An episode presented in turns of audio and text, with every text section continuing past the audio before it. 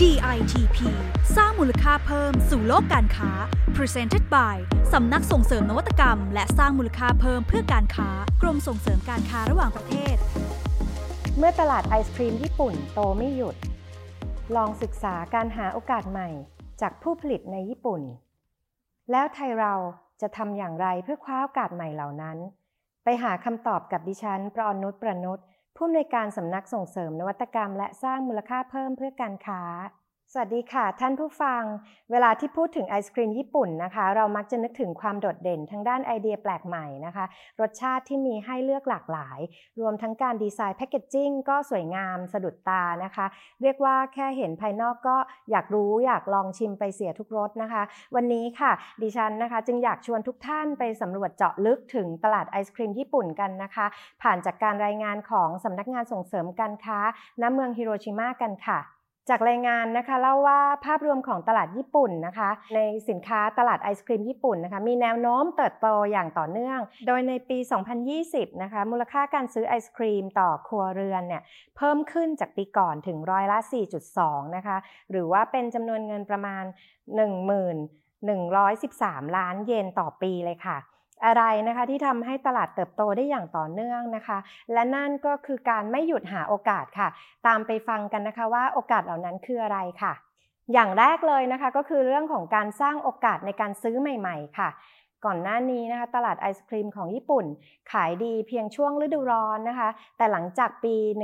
1980 เนี่ย บริษัทลอตเต้ค่ะจากประเทศเกาหลีก็ได้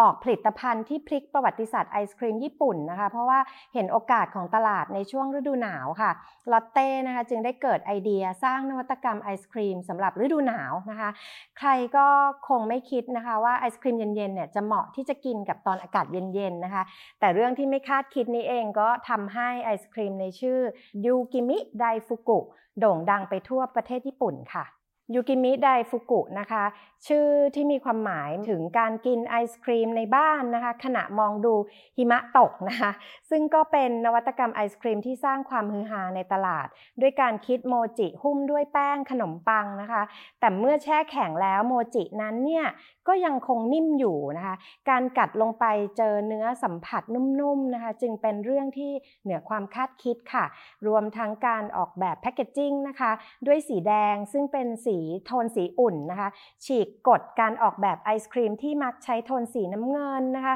ความแปลกใหม่นี้นะคะทำให้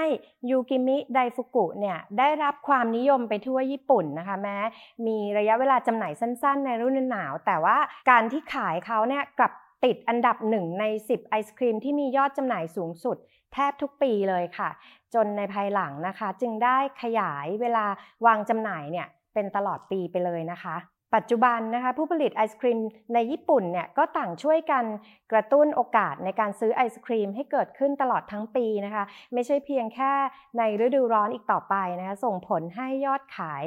ในทุกๆเดือนเนี่ยเพิ่มขึ้นเมื่อเทียบกับเดือนเดียวกันในปีก่อนหน้านี้นะคะ และนี่ก็คือเหตุผลที่ตลาดไอศครีมญี่ปุ่นเนี่ยโดยรวมเนี่ยเติบโตเพิ่มขึ้นมาตลอด 7 ปีที่ผ่านมานี้เลยค่ะ โอกาสถัดไปนะคะก็คือโอกาสจากกลุ่มเป้าหมายใหม่ค่ะ ที่ผ่านมานะคะการบริโภคไอศครีมเนี่ยมักมีภาพพจน์จำกัดอยู่ในกลุ่มผู้บริโภคที่เป็นเด็กแล้วก็หญิงสาวนะคะ แล้วก็ถูกมองว่าเป็นของหวานที่ทำให้อ้วนนะคะ ผู้ผลิตไอศครีมจึงเห็นโอกาสในการสร้างภาพลักษณ์ใหม่ เจาะกลุ่มผู้บริโภคกลุ่มใหม่นะคะก็คือวัยรุ่นชายค่ะ ตัวอย่างหนึ่งก็คือไอศครีม Essel Cup ของบริษัท Meiji นะคะที่เขาผลิตไอศครีมประเภท lacto ice นะคะมีส่วนผสมของนมไขมันต่ำนะคะอันนี้ก็น่าจะเหมาะกับคุณผู้ชายนะคะแถมยังบรรจุในถ้วยที่มีปริมาณมากขึ้นเป็น 200มิลลิลิตรนะคะ ซึ่งจากปกติเนี่ยเขาจะบรรจุกันประมาณ 100มิลลิลิตรนะคะ แล้วก็ยังมีการพัฒนารสชาติออกมาใหม่ ๆ ออกสู่ตลาดทุก 2 เดือนนะคะทำให้สินค้าดังกล่าวเนี่ยก็ขายดีในกลุ่มนักเรียนชาย แล้วก็วัยรุ่นชายนะคะ มาจนถึงปัจจุบันนี้ค่ะ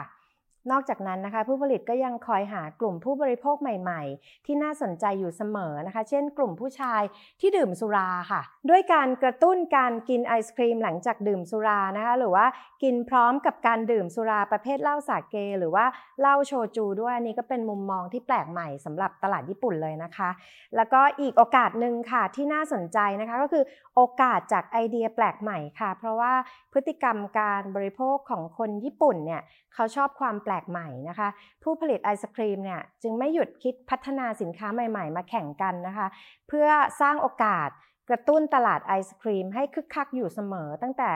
รสชาติขนมดั้งเดิมนะคะ เช่นไอศครีมในขนมเค้กพื้นเมืองรูปปลา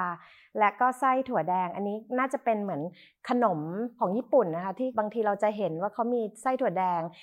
บรรจุอยู่ในแป้งที่เป็นรูปปลานะคะ อันนี้เนี่ยก็เขาก็มาปรับให้เป็นไอศครีมนะคะ หรือแม้แต่ไอศครีมรสข้าวเหนียว โรยแป้งถั่วเหลืองราดด้วยน้ำเชื่อม black sugar นะคะอันนี้ก็น่าสนใจ ไปจนถึง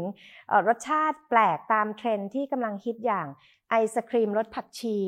ที่ให้เลือกความเข้มข้นของผักชีได้ถึง 5 ระดับ และไอศครีมที่มีความแปลกใหม่น่าจับตามองในปัจจุบันนี้นะคะ รายงานก็มีสรุปให้ฟังดังนี้ค่ะ อย่างเช่นไอศครีมที่มีแพ็กเกจจิ้งรูปแบบใหม่นะคะ เช่น Coolish นะคะไอศครีมรูปแบบดื่มได้ ที่บรรจุอยู่ในแพ็กเกจประเภท g จ p a c หรือว่าลักษณะที่เป็นรูปถุงบีบแล้วดูดนะคะ ซึ่งก็ได้รับความนิยมเป็นอย่างมาก เพราะว่า สะดวกนะคะ แล้วก็ไม่ทำให้มือเปื้อนนะคะ และไอศครีมประเภทที่ 2 ที่เป็นที่นิยมอยู่ในขณะนี้นะคะก็คือเรื่องของไอศครีมขนาด 1คำค่ะ อย่างเช่นไอศครีม Pino นะคะ เป็นไอศครีมเคลือบช็อกโกแลตขนาด 1คำหรือว่าไอซ์โนมินะคะไอศครีมแบบอลูมิเนียม pouch นะทานง่าย ซึ่งเป็นของขบเคี้ยวยามว่าง อีกอันนึงที่น่าสนใจนะคะก็คือไอศครีมที่ดีต่อสุขภาพค่ะ อย่างเช่น Oligo Smart นะคะเป็นไอศครีมแท่งที่ใช้สารโอลิโกฟรุกโตสแทนน้ำตาลนะคะ ซึ่งก็จะเหมาะสำหรับ ผู้ที่ต้องการลดน้ำหนัก หรือ Tanpact Ice Bar นะคะเป็นนวัตกรรมผลิตภัณฑ์นมโปรตีนสูงนะคะซึ่งเหมาะสำหรับผู้ออกกำลังกายแล้วก็ผู้สูงอายุนะคะไอศครีมที่มีส่วนผสมของพืชผักค่ะ อันนี้ก็น่าสนใจนะคะ ก็อย่างเช่นแพปพีเบจิเพื่อเพิ่มคุณค่าอาหารจากผักให้กับร่างกายในรูปแบบหลอดนะคะ มีหลายรสชาติเลย อย่างเช่นรสแครอทผสมแอปเปิลนะคะ หรือว่ากีวีผสมผักใบเขียวค่ะ และเมื่อพูดถึงพฤติกรรมการบริโภคไอศครีมญี่ปุ่นนะคะ ปัจจัยอะไรบ้างที่จูงใจให้ตัดสินใจซื้อนะคะ ผลสำรวจรายงานว่า 3 อันดับแรกที่จูงใจให้ซื้อก็คือเรื่องของ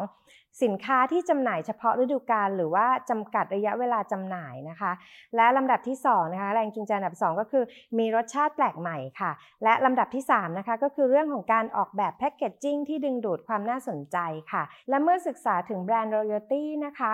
กลับพบว่าผู้บริโภคส่วนใหญ่เนี่ยไม่สนใจแบรนด์หรือว่าชื่อผู้ผลิตมากนักค่ะ โดยกว่าร้อยละ50นะคะก็เลือกจากรสชาติที่ชอบ แล้วก็แพคเกจจิ้งที่น่าสนใจนะคะ แล้วก็ร้อยละ 35.6เนี่ยไม่ทราบด้วยซ้ำนะคะว่า เขาซื้อสินค้าไหนเป็นของผู้ผลิตรายใดค่ะ และในเรื่องของช่วงเวลาที่นิยมกินไอศครีมนะคะ ผู้บริโภคส่วนใหญ่เนี่ยก็เลือกกินหลังอาหารเย็นค่ะ จะทานในช่วงระหว่างดูทีวีหลังอาหารเย็นนะคะ ดังนั้นค่ะไอศครีมที่ไม่หวานแล้วก็ไม่หนักจนเกินไปเนี่ยจึงจะได้รับความนิยมในประเทศญี่ปุ่นนะคะ และสำหรับผู้ประกอบการไทยค่ะ ที่สนใจตลาดไอศครีมญี่ปุ่นนะคะสำนักงานฮิโรชิมานะคะมีข้อมูลการส่งออกนะคะ พร้อมคำแนะนำมาฝากกันค่ะ ในปี 2020 นะคะ ญี่ปุ่นน่ะนำเข้าไอศครีมรวมทั้งสิ้น 5,559 ตันนะคะคือคิดเป็นมูลค่า 25.1 ล้านเหรียญสหรัฐค่ะ ซึ่งแหล่งนำเข้าใหญ่ที่สุดนะคะก็คือนิวซีแลนด์นะคะรองลงมาก็คือฝรั่งเศสค่ะ โดยไทยนะคะเป็นแหล่งนำเข้าอันดับที่ 13นะคะในด้านปริมาณ และในส่วนในด้านของมูลค่าเนี่ยเราอยู่ในอันดับที่ 11 ค่ะ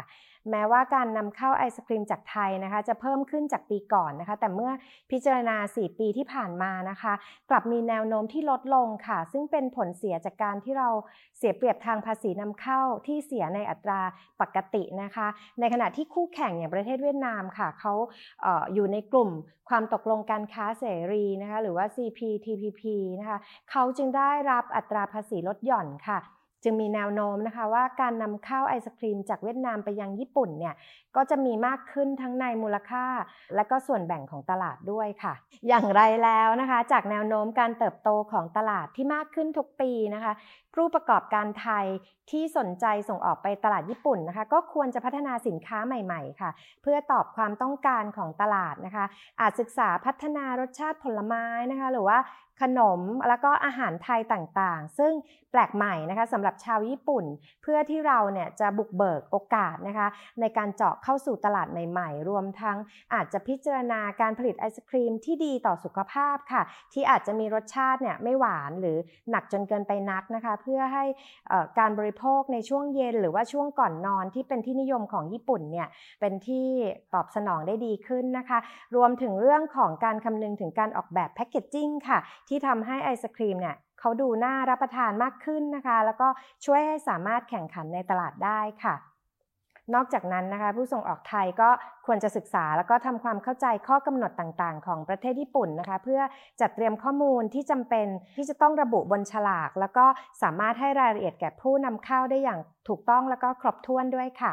เห็นได้ว่าผู้ผลิตในตลาดไอศครีมญี่ปุ่นนะคะก็มีความตื่นตัวกับการหาโอกาสใหม่ ๆ อยู่เสมอนะคะ แม้ว่าการแข่งขันเนี่ยจะเข้มข้นเพียงใดนะคะ แต่โอกาสเนี่ยเราก็ไม่เคยหมดค่ะ ถ้าเราไม่หยุดค้นหาค่ะสำหรับ EP นี้นะคะที่ฉันคิดว่าก็คงน่าจะ เพียงพอกับข้อมูลที่มาจากสำนักงงานฮิโรชิมานะคะ คุณผู้ฟังค่ะสามารถติดตามฟังพอดแคสต์ DITP สร้างมูลค่าเพิ่มสู่โลกการค้าของเรา ในทั้ง 6 ช่องทางด้วยกันทั้งใน SoundCloud นะคะ Spotify